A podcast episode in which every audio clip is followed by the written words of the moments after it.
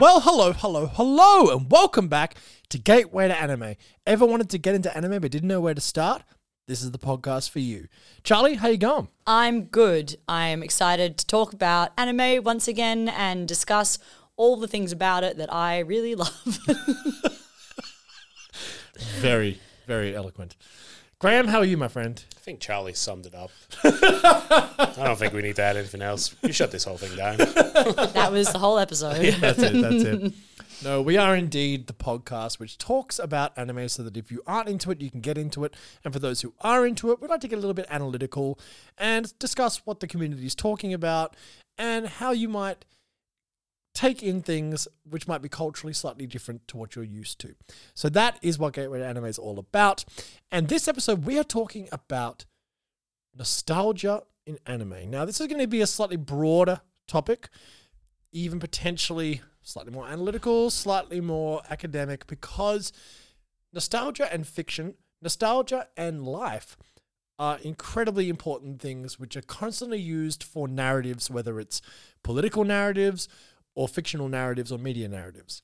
So we're going to talk about a couple of things in respect to, very soon, the big three.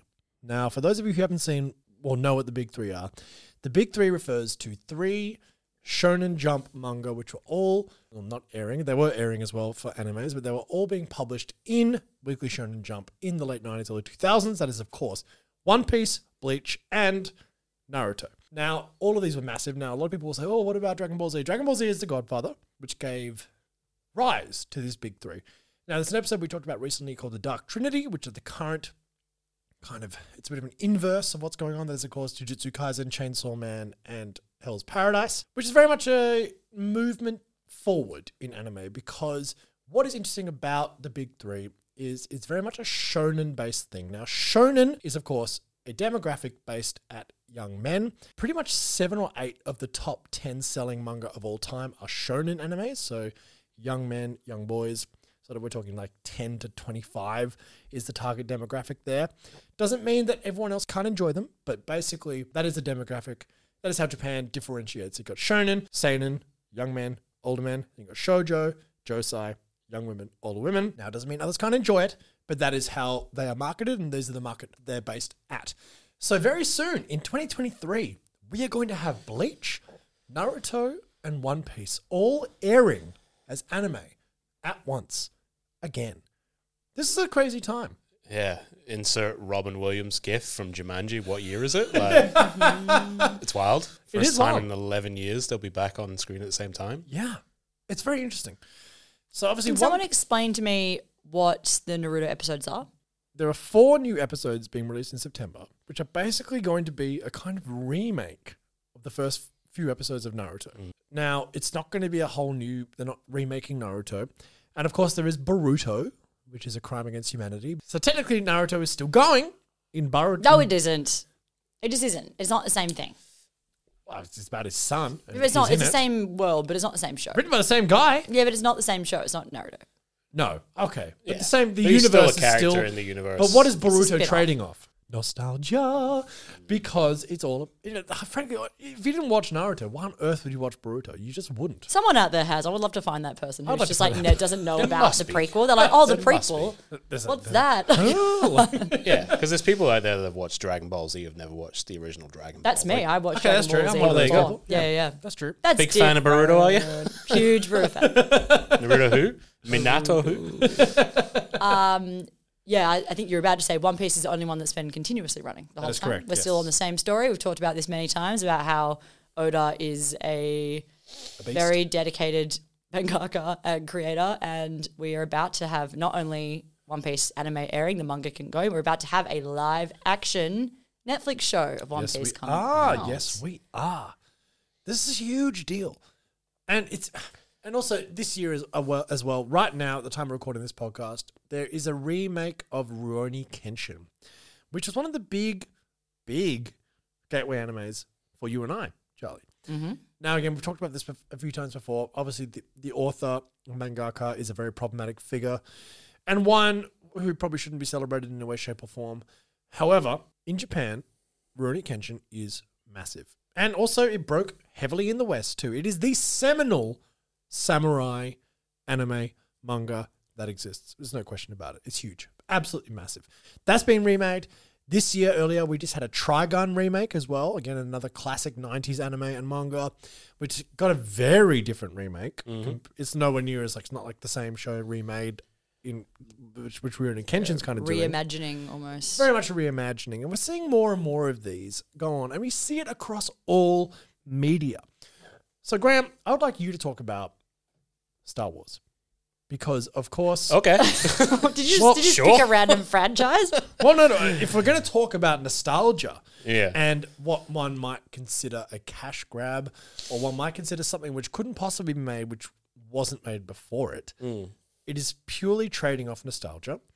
I mean, the first three episodes of back in early 2000s was a bit of a disaster. But, I mean, box office not so much. 1997 to 2006. Something like that, yeah. I think, yeah. I don't know if they're trading on nostalgia. You don't think? I don't know. Well, the new ones certainly are. Yeah, of course, because you've got the return of legacy characters and Harrison Ford and all that stuff. Yep. Totally. But I think the prequel trilogy definitely did try to strike out on its own. Okay, yeah, that's fair. But I think at this point we're living in a world of IP.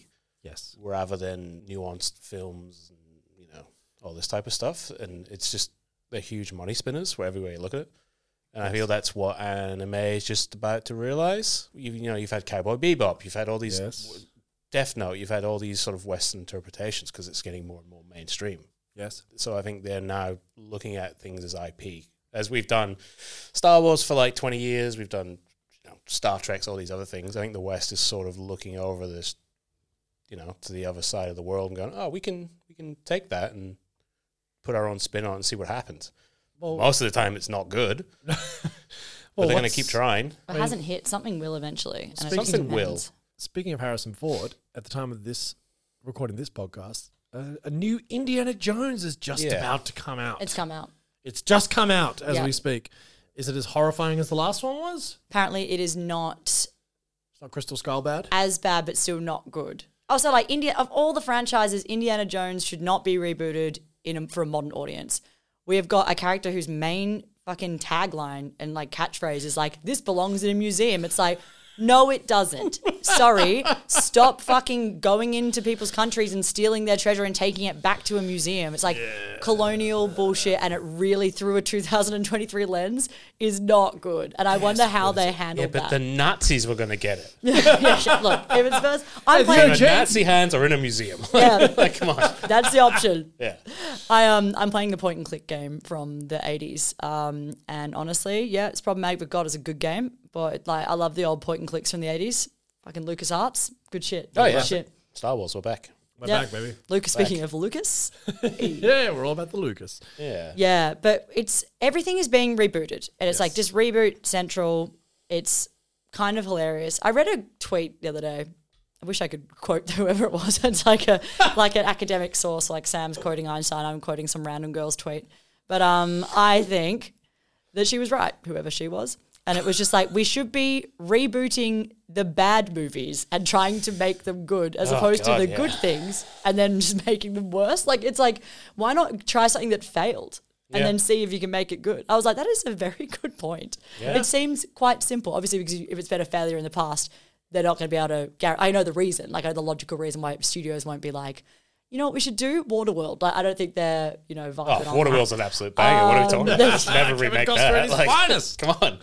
But there are so many just insane sequels that just keep on coming out that I'm like, oh, can we not? Like, Indiana Jones is one.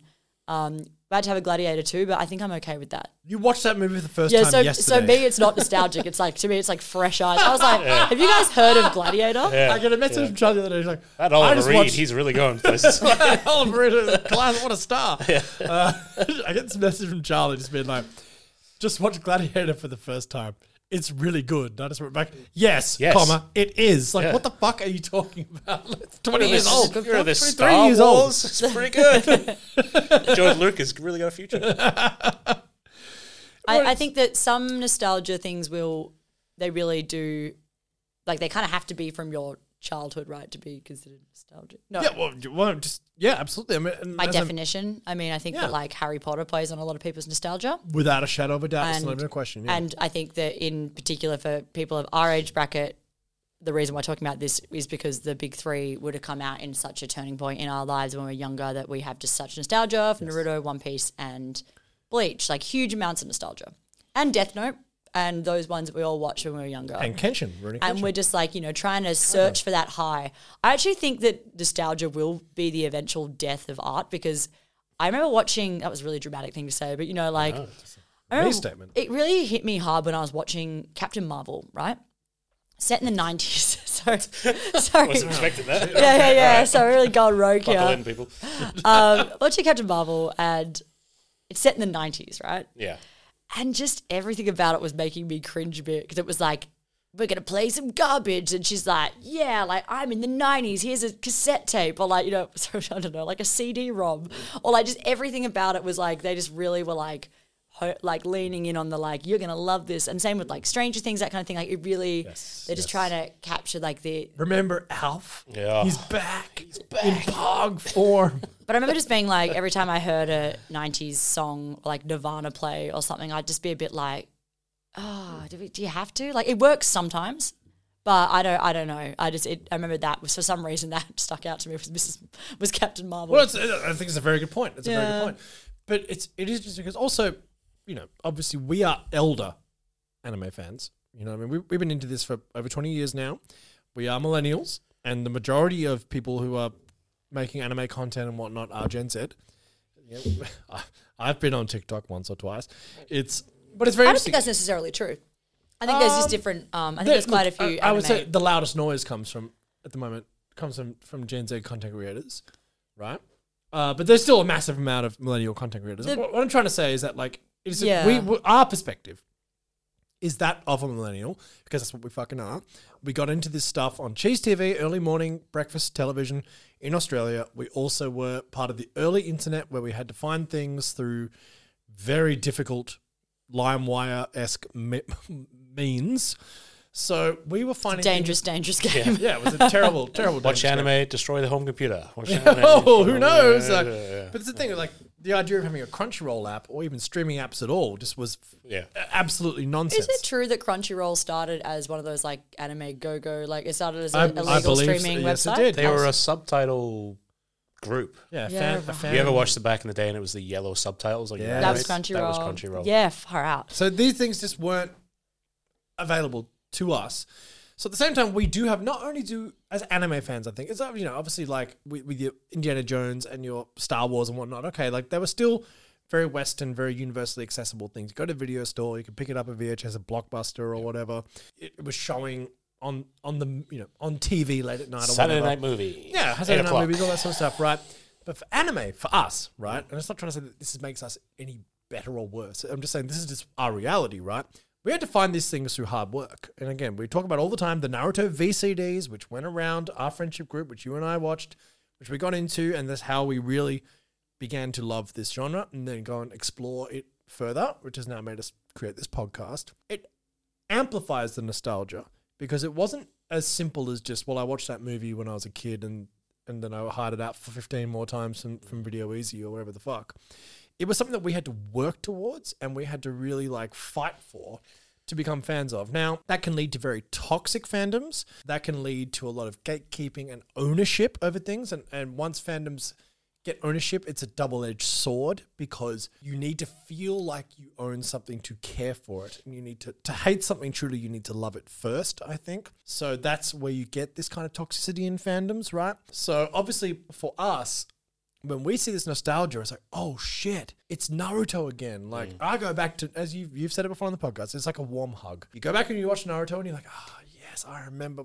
I was in high school when I watched Rock Lee drop those weights. Bleach. Now, quick shout out to my very good friend at Crazy Panda Collectibles who gifted me this extraordinary animation cell in the back here. You probably can't see it necessarily. Those who aren't watching on YouTube, well, I was gifted this incredible animation cell, an original animation cell from the Bleach anime by my good friend at Crazy Panda Collectibles. If you're in Australia or even not, check him out. He does amazing work.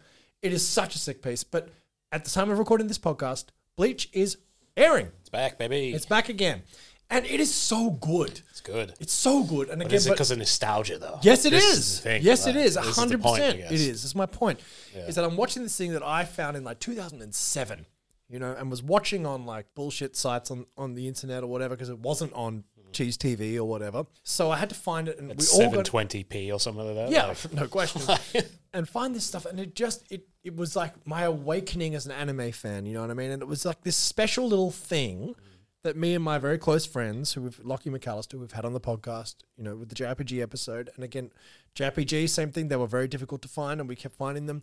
All this, you know, Japanese culture we were finding in Australia, you know, sort of mostly pre-internet or very, very early internet world. So I guess the sense of ownership was heightened. Like I say, why we started this podcast is because we really love this stuff so much. And we just want to share it with people and bring passion for this to you. So hopefully you can, you know, don't need to share it exactly, but just find things that you might find as enriching as we have found. So like I say, that also brings toxicity because once your expectation, as Hans Robert Jauss brings about an expectation theory, when you have an expectation of something which you have experienced, you have very strong ideas of how it should look and how it should be done. And when your expectation isn't met, you get very upset. And now it's very easy to meet in online forums with other fans who are also upset, and you create these really toxic feedback loops, which end up with people giving fucking death threats to animators on Twitter. You know what I mean? Which is just absolutely ridiculous. Just keep thinking of that Pros D sketch. He was like, I like that thing. I like that thing. I like that thing. It's a perfect example. It's a perfect example. I hate that thing. Yeah. Well, exactly right. Yeah. Exactly right. So I just find it very interesting. And now we're in this phase where like anime, and again, we're always coming at this as Western fans of an Eastern medium because nostalgia probably means a completely different thing to a Japanese audience than it does to a Western audience, right? Mm. Now, it doesn't mean that One Piece, Naruto, and Bleach aren't nostalgic to Japanese audiences. Of course they are. But it just means very different things. And I find that really fascinating. I find it incredibly interesting. I'm just going to read out a quote now. This is Anne Allison summarizing Susan Napier, who is an extraordinary academic who talks very specifically about manga and anime from a Western perspective. Susan Napier's studies say that American fans are engaged in a relatively new form of spectatorship, that of the committed fan, whose interactions transcend issues of modern boundaries.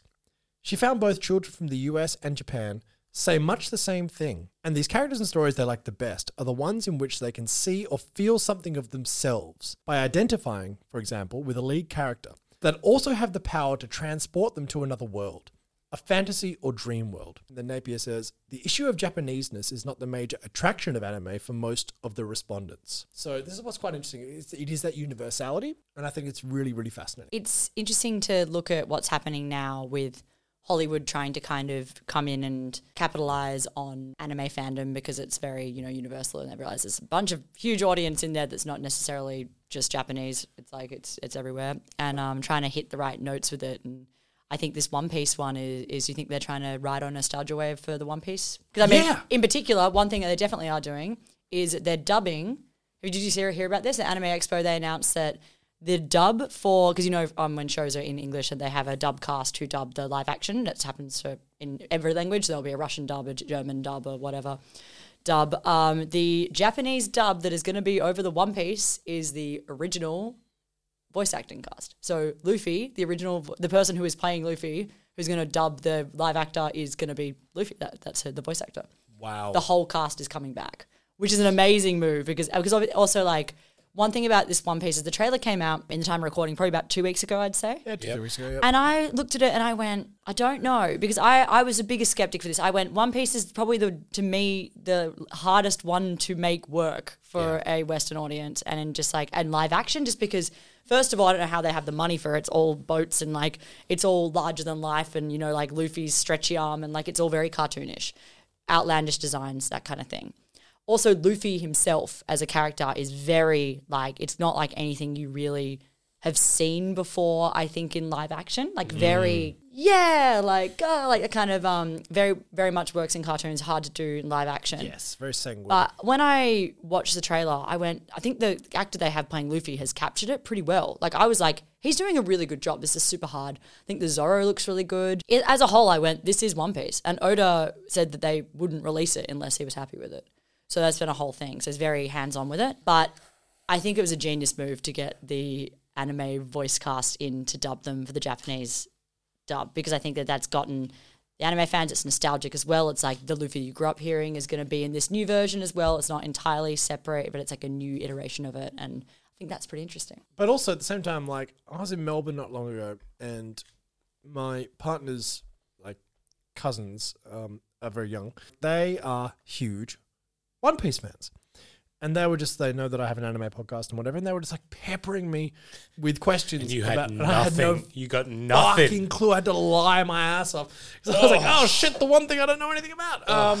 So such a poser. I know. I was like, shit, god damn it, the one big flaw in my game. I know it's a flaw in my game. Fuck off, TikTok. But look, it was basically one of those things where it was like, shit, the younger generation are really into this thing, and like it will again become nostalgic for them. As if it ever ends, it might just keep going. It might, but even so, like The Simpsons. 100%. That should have ended a long time ago. It's disgraced itself, but it's nostalgic for a show that's still airing.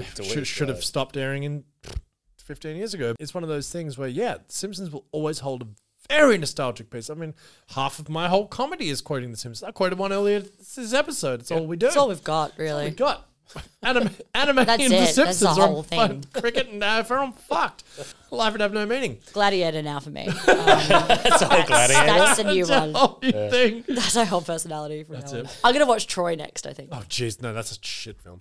But are you sure? Yeah, no, I'm pretty sure. Eric Bana, good. Brad Pitt. That sounds good. Honestly, you're not selling it. Orlando Bloom. Oh, wow. Okay, keep going. Ryan Cox. I don't know so much about the cast of this movie. I haven't seen it in 20 years. It's the same as a shit film. Yeah. But anyway. I just find it incredibly interesting because, like, you also talk about, for us, like Full Metal Alchemist, which, again, if Charlotte moves, you can see greed here. And for those who aren't watching, unfortunately, we just got a brand new little greed to add to our new studio, which looks very, very cool.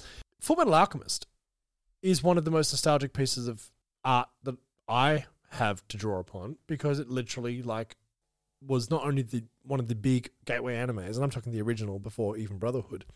It's one of the things that, like, quite literally changed the way that I view fiction. You know what I mean? I love it so much. And if something was to be done now, like if it was to be remade or whatever, I'd be hysterical. You know, I'd be super excited or like skeptical. And again, this is the. Well, it's funny because that was remade in the time. Brotherhood. Yeah. So, but it was hysterical though. It was remade. I did refuse to watch it at the start. I was really. Right. Yeah, right. You had to force me. I'm not forcing you. Literally just like, you had to watch Brotherhood. I didn't watch it until 2012. Oh wow. I was like, nah, I'm right about this. Yeah. I was so wrong about that. I've never been more wrong in my life, other than maybe about Troy. We'll see. Oh. That could be. Yeah, come back to me. But this is where nostalgia comes in, right? And it both, and look, I mean, Ross is probably going to kill me for this, but Ross Cesario, a longtime collaborator of ours, who is obviously our Pokemon expert. If you think Pokemon isn't trading off past glories and nostalgia to keep releasing the fucking garbage they're releasing, then what are you talking about? Of course, I mean, Pokemon is one of the greatest examples of Western Japanese crossover and cultural odorlessness. But from all accounts, they haven't released anything game-changing for a very long time. But they do change the little guys, the Pokemon. They don't the little guys! They change them up, you know? Like, and I don't think that's the case. I think it is, if it ain't broke, don't fix it is their vibe. Not so much trading it off nostalgia. They're still making it's trillions, dude. Yeah. It is the most popular piece of human media ever produced. Yeah. And it's like not even close. Massive. But at the same time, like, it hasn't been paradigm shifting like it was for a very, very long time. They're just kind of just changing it up a little bit as they go along, right? And such is the rusted on audience, they'll accept anything. Now, that's not me trying, again, I haven't actually played anything. I just do a lot of reading of reviews of things since they've come out, and I've read a bunch of things which are just like, this is pretty average, but like people still buy it. People still love it. I mean, I had a coal cart for a fire Pokemon called, what was it called? Coley? It was like Cola Cart. It was like something really, it was like something, but honestly, I was like, this is... even trying anymore, dude. Like, but I was like, you know what? This is forward thinking. That's new. That wasn't in the original 151 Pokemon. So go play Pokemon Sword and then tell me how you really feel. No, it's been the same for years and years and years. Game Freak, keep doing what you're doing, yo. That's gold. You know gold, Jerry. Yeah. But look, I guess the whole point of this is that Hollywood has fallen entirely victim to the remake train. It's all we're seeing non-stop. It won't end. It's reboot after reboot after reboot after remake after remake after sequel after sequel. I guess the question is, will anime do the same thing? And is it a bad thing if they do? I mean, kinda. I don't know. Like, I mean, we enjoyed Trigun. We did enjoy Trigun. I haven't watched Kenshin yet at the time of recording this. I will. Just to see what it's all about. They tend to remake shows that didn't end properly. That tends to be more of a trend that got like anime, caught up or that kind of thing, as opposed to rebooting entire franchises. From what I can see, I think there is also just so much more source material of manga floating out there. There's just so fucking much. It's being released weekly, so I think there is more material. So it's kind of maybe less likely to be as intense as it is in Hollywood and rebooting TV shows left, right, and center. Did anyone watch the Lord of the Rings reboot on Amazon? Yes. What do you think? Not good. That's what I heard. I heard it was trash. I heard it was really boring. It wasn't boring, but I think it's a weird thing because the Tolkien family still holds the rights, but what they sold to Amazon was the appendices of the Silmarillion. So it's like they're trying to build a series out of like nothing, really. Right. Like cliff notes in the margin. Like, oh, we can make a series out of that. Like, right. But again, you are trading on nostalgia of those original films that came out in the early 2000s. It's also the most expensive television show ever made. Oh, it's money. You see it on the screen. Like, if you want to throw $1 billion at an anime TV show, I'll watch it. You spend that money doing a Full Metal Alchemist live show or I'm there. I'll be there. Throw that money at it all day. No, that's true. Yeah. I'm the problem. I actually enjoyed the House of the Dragon, so the Game of Thrones kind of prequel. I liked it. Actually. So, you know, sometimes it can work, and if like the world build is good enough that you can tell a different story within the same world, that kind of thing, I think there is scope for that. The most ridiculous reboot I've heard of recently is the Neighbours reboot. So they finished Neighbours last year. They did. They got all these, they got Margot Robbie back, they got Kylie Minogue, they got so many people back for one episode to say farewell to the beloved Ramsay Street. You know, what will Toadfish do? I didn't know, but now I do know because he's back and better than ever in Neighbours reboot. And I'm like, what? For anyone who's listening outside of Australia and the UK, Neighbours is a very long, 30-plus year procedural soap opera. We have two of them in Australia. There's Home and Away and Neighbours. Home and Away has become far more successful nowadays, but Neighbours was the big boy. Back it was the OG, it was the first 90s. One. Big, you know, Kylie Minogue, you know, big Jason Donovan, again. Margot Robbie. I think if you're an actor from Australia, you've been in one of these two shows. Yeah, absolutely. 100%. Chris Hemsworth's in Home and Away. Chris Hemsworth, it really is a launching pad. And Ryan Quanten. But there are certain actors who have been on the show from the start, like Carl and Susan's still there. Alf. They've all survived weird storylines, including that storyline. I think I've mentioned this on this podcast before. I talk about it way too often because it lives rent-free in my brain. But there's like an episode where Susan Kennedy slips on some milk or some water in the kitchen, smashes her head, and then gets amnesia and thinks that she's a teenager, but goes outside, is confused, and sees because the local school is having a 70s themed disco and she was a teenager in the 70s. She thinks that she's a teenager and follows them to the school disco.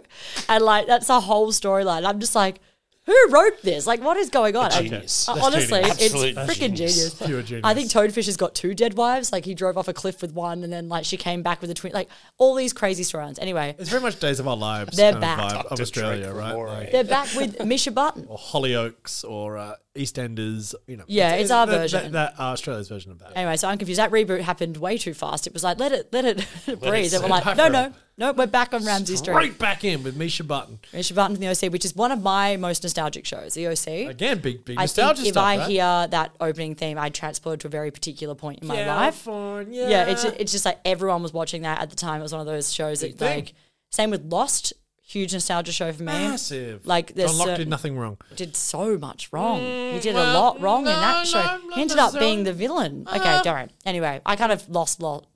I got lost. I think me and the entire writer's room got lost at a certain point. And no one knew what was going on.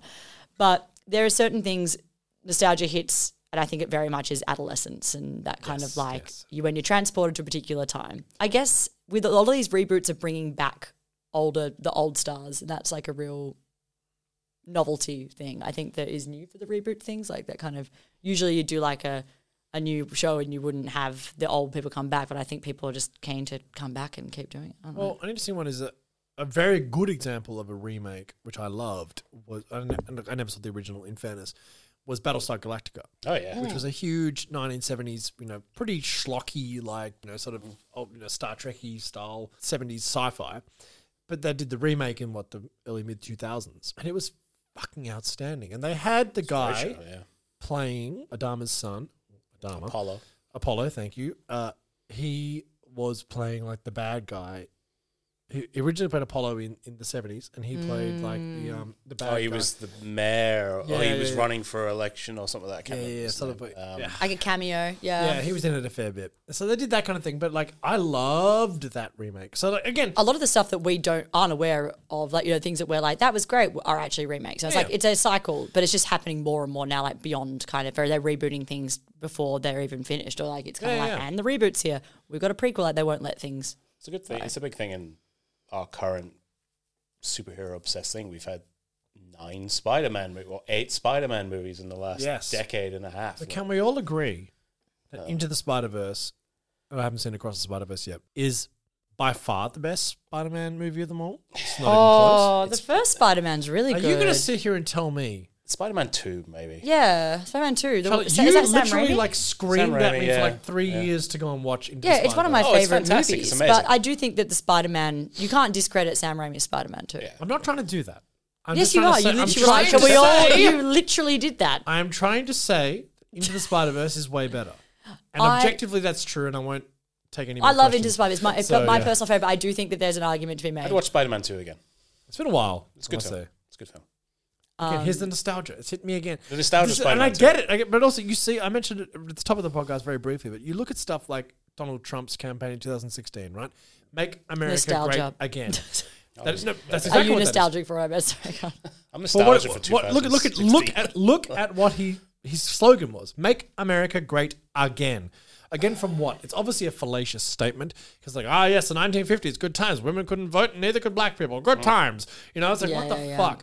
And it's this similar thing which people evoke these kind of these steamy-eyed kind of rose-colored glasses. Rose-colored glasses. Steamy-eyed? Steamy-eyed. What's that? There's misty eyes. You can't see. You have misty eyes. Okay. Rose-tinted glasses. Steamy eye. Rose-tinted glasses better. That's not an expression. Oh, I've got the steamy eye. Misty eyes is an expression. Is it? Yes. Yeah, misty-eyed is no, if you get misty-eyed, it means you're tearing unclear. Up. I think it means you're tearing up. You're unclear. Misty-eyed means you're getting misty-eyed made sense. It's nostalgia. You're feeling emotional about something. Thank you. Getting a bit misty-eyed, but you said steamy-eyed. Well, I got that wrong. Okay, I meant misty eyes. Fucking hell. Get misty-eyed, rose-colored glasses, if you will, is exactly what this. These are the evocations that happen all the time, and you see it all the time in all kinds of authoritarian political campaigns, nonstop. We need to go back to when things were good. When it was good, when we all were great, when it was better. And it's nothing's ever been perfect, obviously. Number one, it's when white males had it all good, you know what I mean? That's a classic political authoritarian bent, which is constantly peddled out. And it's exactly what Donald Trump fucking peddled in. And people fucking voted him in. Now, he lost the popular vote, sure, but he's still... It's dangerously attractive to many, many people, and it's kind of terrifying. Now, obviously that's on a political scale, but at the same time, you look at these remakes of things and you just go, is it just lazy? That's the big question, right? Why do we not have original ideas? Why do we not try and do things brand new? Now, again, it's when I heard about the Naruto remake being hey, let's remake the first 4 episodes in a modern way, same with Bleach, which is airing right now, I am frothing on that. I'm here for it because all my nostalgia bent is being ticked. I'm like, tick, tick, tick, tick, tick, all the things that I love. Oh, it looks better than it did before. Hell yeah, dude. Yeah. So this is the thing. It's interesting. And I get how it works because it works on so many different levels from a societal perspective in every single psychological way that humans function. So I get it entirely. And I just wonder, I don't know, is it a good thing or not? Is it, as you said, is nostalgia the death of art? It's a big question. There are always going to be classic texts that are remade, you know, and that's sort of different again. Like you wouldn't call Pride and Prejudice a reboot, you know, like if they do it again, you're like rebooting Pride and Prejudice. Like, they have though. But I guess it's like they remake it heaps. Oh, yeah. God, if I see Little Women, more of Three Little Women, yeah. Exactly. Yeah, Little Women. There was like 3 in 2 years. We all know Colin Firth is the seminal Mr. Darcy as well. I actually really like the Matthew McFadden. I love that Keira Knightley one. It's a good movie. They're just different though. One's a TV series and one's a movie and they work in different ways. It's very hard to turn on a 6-part BBC miniseries and be like, yes, it takes up so much time. You're like, hurry it up. I mean, it's good, but like, come on, TikTok team. David Copperfield as well has been remade a whole bunch of times. Michael Richards was in one of the remakes of that for some reason. Right. Yeah, Little Women is really made a lot. And I actually love Little Women, so I'm fine with that too. It's a great book. Quite a few good movies have happened of that. But yeah, we don't probably need another one for a while, so everyone could just chill out on the Little Women for a bit there. I'm back on The Simpsons. Oh my God. They were no longer little women. They were no longer little girls. Now, Little Women. Just not even a line. Not even a line in the book. It's so funny. Guys and dolls. We're just a bunch of crazy guys and dolls. Also not a line in the musical, by the way. Yeah, I think there is a million ways to tell a story. Like there's a million ways to do things. And I think that what was interesting about Stampede was that it was really different. They went, let's do something different. I don't know. I mean, I think a lot of fans are just crying out for like a modern adaptation of it that adapted the ending. But I think that they went with it. They did something different. And I don't think that ever should be frowned upon. If you're going to remake IP, you may as well do it differently. Well, this is the very interesting thing. It's like if you're going to remake something, for example, there was a remake of Psycho in the early 2000s with Vince Vaughn. Fuck knows shot for shot remake. Shot for shot remake. What's the point of Hitchcock's Psycho, but in color and in modern? I can't remember who directed it. I should look that up. But Ed McMahon. I don't know. You just look at it and you go, "What the fuck is that for?" Yeah, there were so many for a while. There was like a lot of remakes of like there'd be like a British movie and then they'd just remake the American version. It was like pretty much the same. It's like we all speak English. Like what that like and even movie making for I'm always just like could just watch the actual film. Like I do wonder about shot for shot. It seems really redundant. It makes absolutely no sense. Well, we've done Halloween and Freddy and Candyman. These all the horror genre has been remade. The horror franchises are a big one, of course.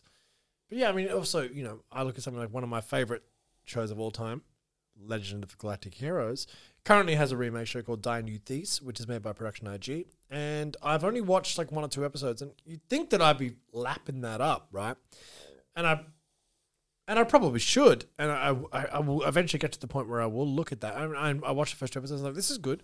But I guess the original was so good to me. And I guess I because I watched it only like relatively about 2 years ago, it doesn't hold that like old school nostalgia to me, but like also just the original piece that it was so good. I was like, why I don't know if I need this?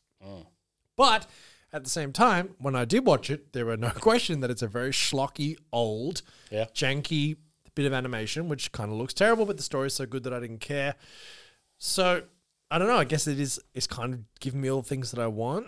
And so then I guess I understand why I haven't watched it. But like, what's the point? I guess if you like the original, you've already got it, you've already watched it. So it's just like this rehashing. This is the point, right? Yeah, yeah, yeah. Like, this is the point.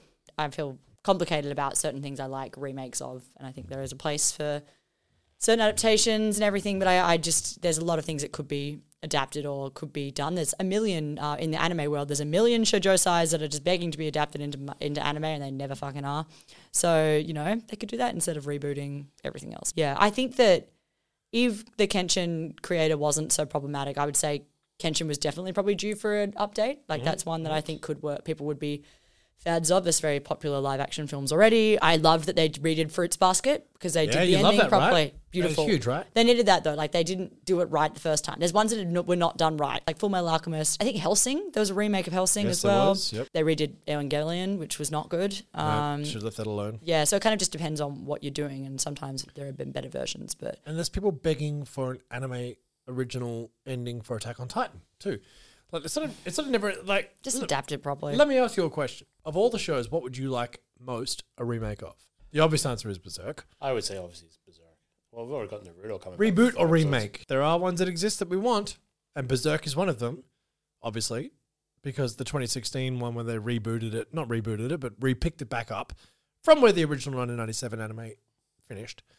It was a fucking disaster. And I've never seen a fandom turn so hard on something of something we were supposedly wanted. And you know what? It was difficult because I also spent longer than most being like, guys, it's pretty good. This isn't bad. And then after a while I had to actually be like, it's fucking terrible. I don't know what I'm doing. I just wanted it so badly to be good. And it was just like shitting on something great. It's funny because in the past when asked this question, I've always said Trigun, which is interesting that it happened. So there you go. My dream came true. No, I wasn't that into it. You see? I kind of was like, I've already seen it. Careful what you wish for, right? Yeah, I didn't care. I wasn't like, boo. I was just like, I don't know. I feel like a part of me would be interested to see Naruto done in a modern style and not as an ongoing, like, I think that is going to be interesting and I'm kind of excited for that. The other one that I think I would love to see redone, oh God, it's just too problematic. But I think young me would have said Oran High School Host Club. Yeah, okay. Yeah. I also want Yona of the Dawn needs a season 2. Oh yeah. Yep. There's a bunch of things that need to be continued. I feel like a part of me wants to be like Revolutionary Girl, Utena, but I really love the animation of the old one. I think it's like that's a part of the charm. I don't know if it would be as good. So I don't know really, but there's a bunch of things I'm sure I would love to see redone eventually. So that's your Legend of Galactic Heroes sort of thing. Yeah, I think so. I don't think I have one right now. Really? Full Metal Alchemist Brotherhood is still fairly recent. It's 10 years. 10 years, but it's still 13 years. Pretty fresh. If it was like a 3D Trigun remake, maybe. But I've got Naruto coming back for a few episodes. Surely it's Berserk. It probably is Berserk. Yeah. It would probably be from the ground up Berserk. Yeah, yeah. Apart from that, I mean... If UFO Table announced tomorrow that they were remaking Berserk from episode 1, I think we'd all be frothing, you know? Yeah. So again, but it's like wow, picking and choosing, like what, I don't know, you know? Yeah. It's very interesting. Hollywood have just fallen into this trap of this cyclical, banal kind of like dead end. You just need winners. You need constant winners. And it's like never going to happen. Yeah. Nothing is a constant winner. You know what I mean? Unless someone makes $1 billion, it's a failure. Well, yeah. Well, this is the problem. So now we just bank on existing IP. Like it's... But also... But unfortunately, it works on me because I... it works on me. Like the films that I really want to see are coming out. I want to see the new Mission Impossible and I want to see the new Hunger Games. I'm fucking down with that. It looks sick. There's a new Hunger Games? Yeah, it's a prequel. And I reckon it looks sick and I'm excited because I'm a fan of the Hunger Games franchise, just unashamedly. But then again, there's also like, we're going to see how that goes. There's a huge amount of, we had Guardians of the Galaxy come out. We had, Indiana Jones. There's always huge amounts of like massive star vehicle reboots, remakes, sequels, prequels, threequels. I don't know what. That's not a word. Trilogies, yada, yada. I think threequels. Is threequel a word? I think now that you've got 3 separate Star Wars trilogies. They're threequels. There's threequels. I think we're on to something. My favourite is Alvin and the Chipmunks, the Squeakquel. That's a good title. That's good. It's good. That was genius. And that was a fantastic reboot. So of a classic cartoon. I'm also excited to see Oppenheimer and Barbie like the rest of the fucking world is too. Okay. So I think we're going to have, Barbie is nostalgic. That is a huge thing. But it seems it's like still a very fresh idea. It's going to be like it's still an original film. So well, this intrigues me actually because I don't think there's ever been a better marketing team assembled than the Barbie marketing team, right? Like that fucking shot they had at the foot, that just went so viral. But we haven't seen a Barbie film before now, but it still is trading in massive nostalgia. It's a very good point that you make. Even you go back to the Aqua song of 2001 was still trading in massive nostalgia because Barbie debuted in the 60s. Yeah. Yeah. So you're talking nostalgia for so many generations of boomers, Gen X, Gen Y, Gen Z. It's a huge nostalgia point. And that is what they're trading off. God knows at the time of recording what the film's going to be like, but it looks like... it's Greta Gerwig, so it's probably going to be good. She hasn't really had a miss. She's amazing. And Margot Robbie, and it's... But again, it is purely trading off nostalgia. There's nothing else that film is trading off, right? So that is kind of interesting to see how that's going to go. But again, it doesn't mean that pieces of media and art trading in nostalgia is bad. It's just something that needs to be talked about. We are constantly, with this podcast, coming at it from a Western standpoint and also from a slightly elder fan's standpoint. You know, like it really blew up in the 80s, and like, that was before our time, but we got into it in the late 90s, early 2000s. Now, obviously the Gen X fans are well ahead of us, but that was even harder to find, even more difficult to become a fan of. And those guys, poof, hats off to you. Credit. Hard to do. There's a great podcast called Anime in America, and that really goes into the sort of Gen X experience where they had to write right into a magazine, and someone would like classify things, and someone would mail out a reel or a tape, and that's sort of the genesis of it. Wow. In America. It's really interesting stuff. I wasn't aware there was other anime podcasts. That's really shocking news. There's one other anime podcast. And it was that one. No one else has ever done this before. I'm disappointed you're listening to that and not this, you know. Yeah, that's fine. It was hurtful. Oh, Gateway's on a loop. We've got to get those numbers up. Like. No, it is incredibly... that level of like fandom is out of control. So impressive. And even though we're like, oh, LimeWire, well, it's so hard for us. Comparatively, not even at all. But still, compared to now, massively more difficult. But I guess what's interesting about anime is that it is essentially a tool to sell manga, right? That is kind of how and why it exists. It's why it functions the way that it does. So maybe it won't fall into the same traps, because even at the end of the day, all anime, apart from anime originals, are adaptations. So, I mean, it's already being adapted and being kind of remade from a physical source, like, you know, what we've got in front of us, for those who can't watch it. I do get that point, but it's money. Yes. You can make 4 episodes in Naruto, which maybe people haven't seen. Mm. And they're like, that was really good. Oh, manga. Oh, Naruto manga. Yeah. Oh, I'm going to buy 200 volumes of Naruto manga. Yes. Which are already there, already printed. Like it's an easy layup. So I don't know. It's an interesting. All media comes back to making money. Yeah. And if remaking things makes money, they're going to remake them. Yeah. And if it doesn't, then they won't. And so, do you think that the Hollywood system is going to try and jump in off the cash kind of grab and the nostalgia that we as Western fans have of anime to kind of... do you think that's what they're doing in One Piece? Do you think they're going to try and do it with Naruto? Do you think that's what these live actions are for? Or do you think it's just like a natural progression of things? Well, it's interesting because so many have failed. That's what I mean. It's like so hard to hit. But clearly they're not stupid, because they look at the anime manga industry and they go, what the fuck? Like, One Piece manga is the second highest selling comic of all time, full stop. Like, second only to Superman and all of its... various iterations and whatnot. Like a quarter of the time it took as well. So they're like, well, how can we not tap in on this? Of course. Like, so I think Hollywood is still trying, even though like the Death Note thing failed, of course it was a disaster. Obviously Cowboy Bebop failed, didn't get a second season. I thought that one might work. Didn't. We've had so many, and even in Japan, like they've tried to make so many remakes in live action, and it hasn't worked. It worked better, obviously, than it has in the West, but still hasn't worked. But someone will crack the code, and someone will make money. Mm. Therefore, they're going to keep trying. You keep swinging.